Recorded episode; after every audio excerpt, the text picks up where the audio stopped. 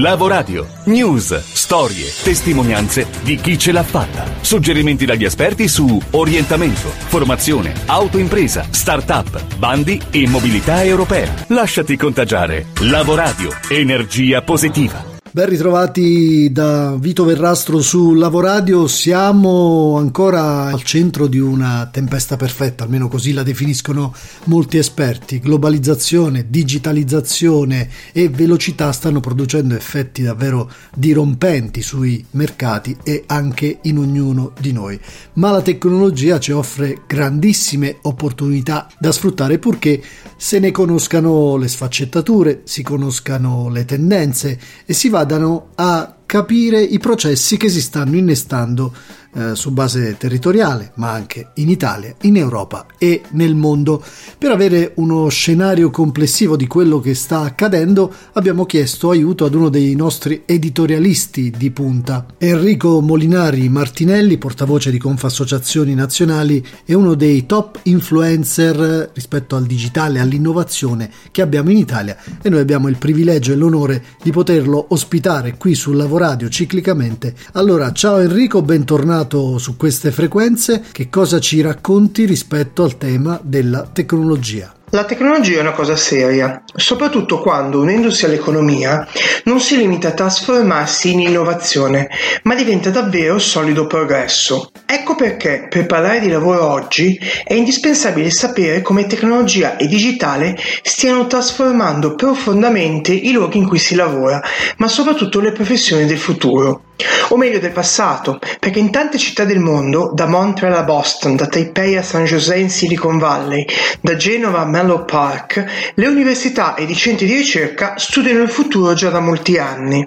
per trasferire i propri studenti e futuri cittadini, manager, imprenditori oppure uomini delle istituzioni una solida e concreta conoscenza delle tecnologie che oggi ci consentono di acquistare con un click una casa via blockchain anche a Matera, di fidarci dell'intelligenza artificiale per ottenere le migliori cure mediche, oppure di accettare definitivamente l'idea che si possa avere un conto corrente in una banca senza nessuno sportello fisico. Identificare, conoscere e condividere concretamente gli strumenti innovativi a disposizione dei cittadini per aumentare la propria competitività oppure per misurarsi con il cambiamento dei sistemi produttivi globali è indispensabile oggi per sapere cosa si farà da grandi. Hai ragione, proprio così. Allora facci entrare almeno per il momento virtualmente, poi speriamo che ognuno di noi possa visitare questi luoghi che tu ci racconti, facci entrare nei siti in cui la grande innovazione è arrivata e sta galoppando in Italia e in Europa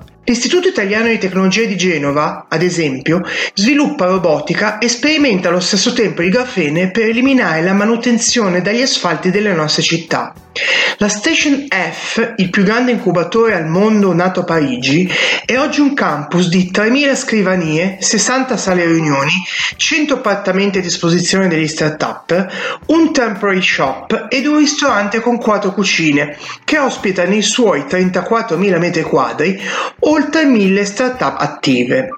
E poi il Level 39, il tempio londinese della fintech di Buckingham Street, in cui il concetto di banca tradizionale è definitivamente passato di moda dal 2010, tanto da avere al suo interno la sede di Seed Camp, un fondo comune di investimento a disposizione di tutti nel periodo iniziale della vita delle proprie start-up innovative. Insomma, trovare lavoro oggi non è una questione di risorse economiche o di master prestigiosi, di sponsorizzazioni o di fortuna, ma solo di conoscenza e di un biglietto low cost da 29 euro acquistato via app.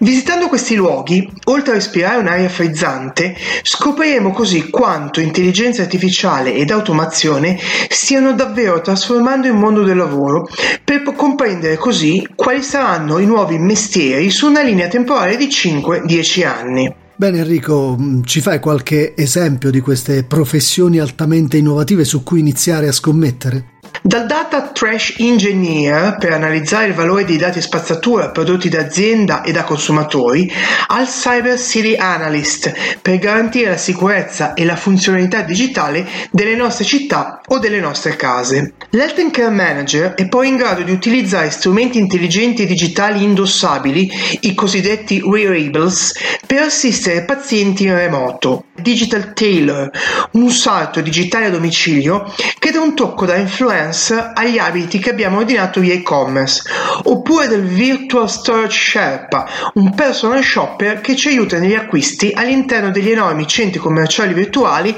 come Alibaba, eBay ed Amazon. Ah, se foste interessati ad incontrare uno di questi professionisti, ho la fortuna di conoscere un paio che fanno giusto per voi. Saperlo è importante, ma agire oggi è indispensabile. Grazie Enrico, come sempre, per questi preziosi spunti che ci proiettano nel futuro. Parlavi del personal shopper, del virtual shopper. Beh, quando abbiamo pubblicato sulla pagina Facebook una notizia inerente a questo settore, un nostro ascoltatore, Simone Bordonaro, ci ha mandato un WhatsApp vocale per dirci che effettivamente questi professionisti sono già molto richiesti. A te Simone. Ciao Vito, innanzitutto complimenti. Oggi ho letto il tuo post su Facebook eh, sulla pagina di Lavoradio, l'argomento trattato appunto il personal shopper. È un tema che ho toccato anch'io nel mio blog ricevendo diverse richieste via Messenger da clienti committenti residenziali appunto sui consigli in funzione di quello che io posto quotidianamente sulle mie pagine Facebook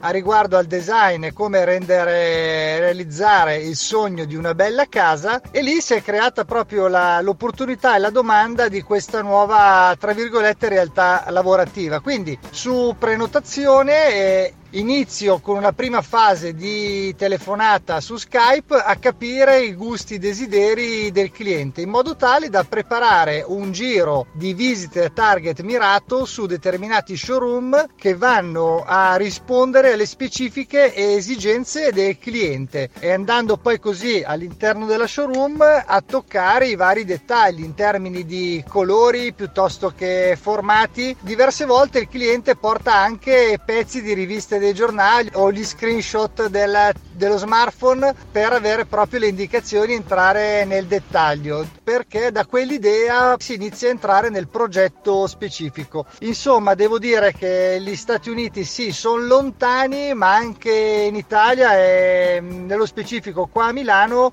è una cosa che mi viene richiesta. È una novità ancora, ma sempre più prenderà piede, soprattutto per quello che riguarda e concerne la moda. Grazie Simone, ricordo che potete seguirlo sui vari social, Simone Bordonaro, Agenzia Bordonaro e ricordo a tutti che naturalmente in funzione dei post, dei podcast che pubblichiamo, chiaramente siete tutti invitati a mandarci WhatsApp eh, vocali sul 348 8793 347 o risposte o vocali anche su Messenger sulla pagina Facebook per essere in onda con noi su Lavoradio come ha fatto Simone oggi.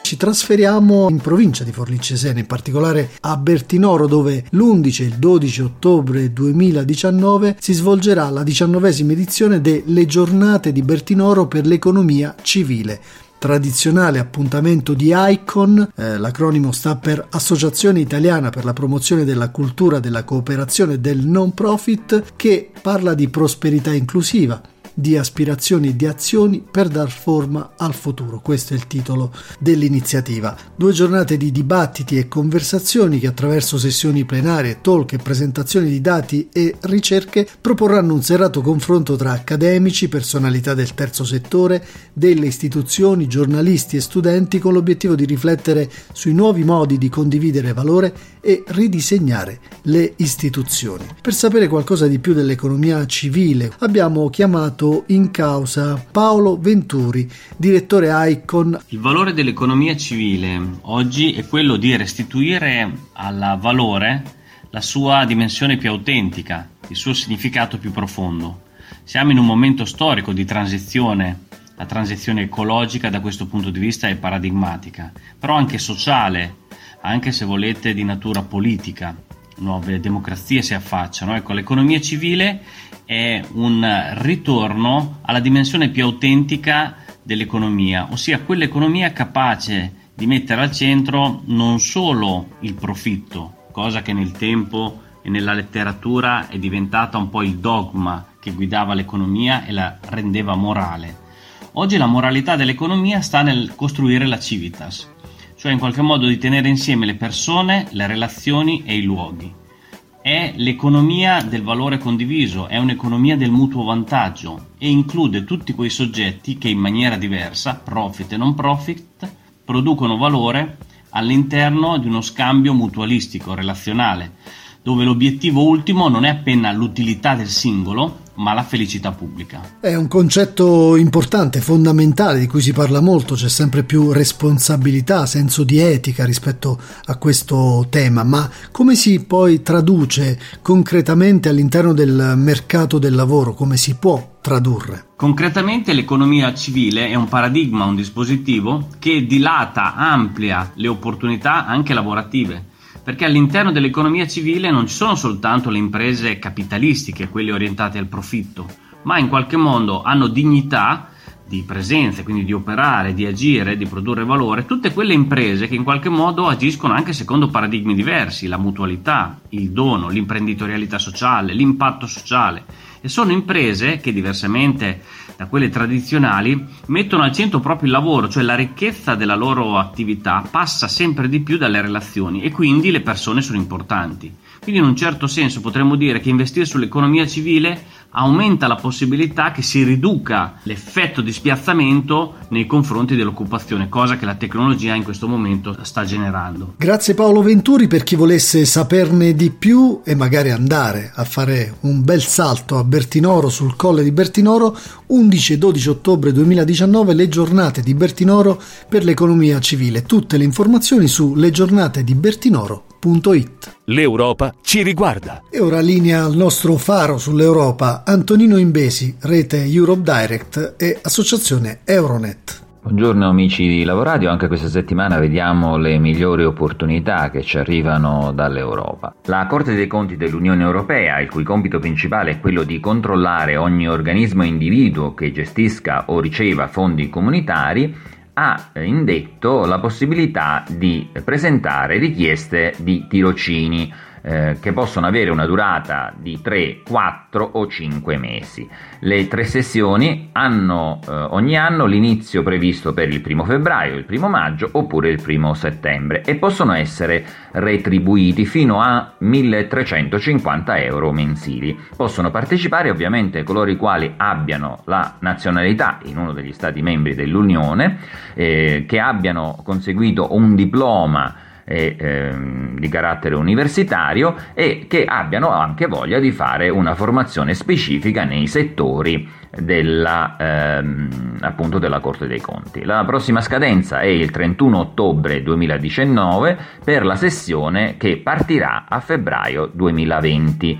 Ehm, maggiori informazioni si trovano sul sito eh, di riferimento www.eca.europa.eu. Ricomincio da me. Ultimo segmento della nostra trasmissione, quello che riguarda la crescita personale, gli strumenti, i consigli che diamo ai nostri ascoltatori, soprattutto a quelli che cercano un'occupazione o un lavoro con uno strumento di cui si continua a parlare in modo contraddittorio. A me non esalta molto il tema del curriculum, lo confesso, ma capisco che sono tante le richieste dei nostri ascoltatori rispetto a consigli eh, su questo strumento che comunque rimane fondamentale all'interno del mercato del lavoro, soprattutto eh, italiano. Abbiamo chiesto dunque di farci il punto sulla situazione e su qualche consiglio utile sul curriculum vita a Simone Bigongiari, esperto dei temi del lavoro e blogger della Divina Carriera. Benvenuto, ciao Simone. Ciao Vito. Anche se sentiamo dire spesso il contrario, io credo che il curriculum sia uno degli strumenti di ricerca lavoro che difficilmente andrà in pensione, perché prima di essere il documento che ti presenta in azienda è anche una bella opportunità per essere più consapevoli di quelle che sono le nostre competenze, di quello che desideriamo fare. Prima di fare il curriculum infatti dovremo sederci a un tavolino e partire da noi stessi, ascoltarci e capire le cose in cui siamo più bravi, quelle che sono le nostre potenzialità e definire così i nostri obiettivi di vita e professionali. Su questo concordo perfettamente Simone. Ora qualche consiglio pratico per la redazione del curriculum. Scegliamo layout grafico, le possiamo trovare tantissimi online, anche gratuiti, ma scegliamo quello che ci appartiene di più e quello più corretto da utilizzare per il settore a cui vogliamo riferirci. Non utilizziamo il curriculum europeo perché tende a omologarci gli uni gli altri, cerchiamo di mettere le informazioni necessarie togliendo tutti gli elementi inutili, come per esempio l'indirizzo esatto dell'azienda cui, con cui abbiamo collaborato. Se siamo poi giovani o studenti alle prime armi, il curriculum dovrebbe superare una pagina, mentre per persone con più di 5-10 anni di esperienza è accettabile anche che le informazioni stiano su più pagine.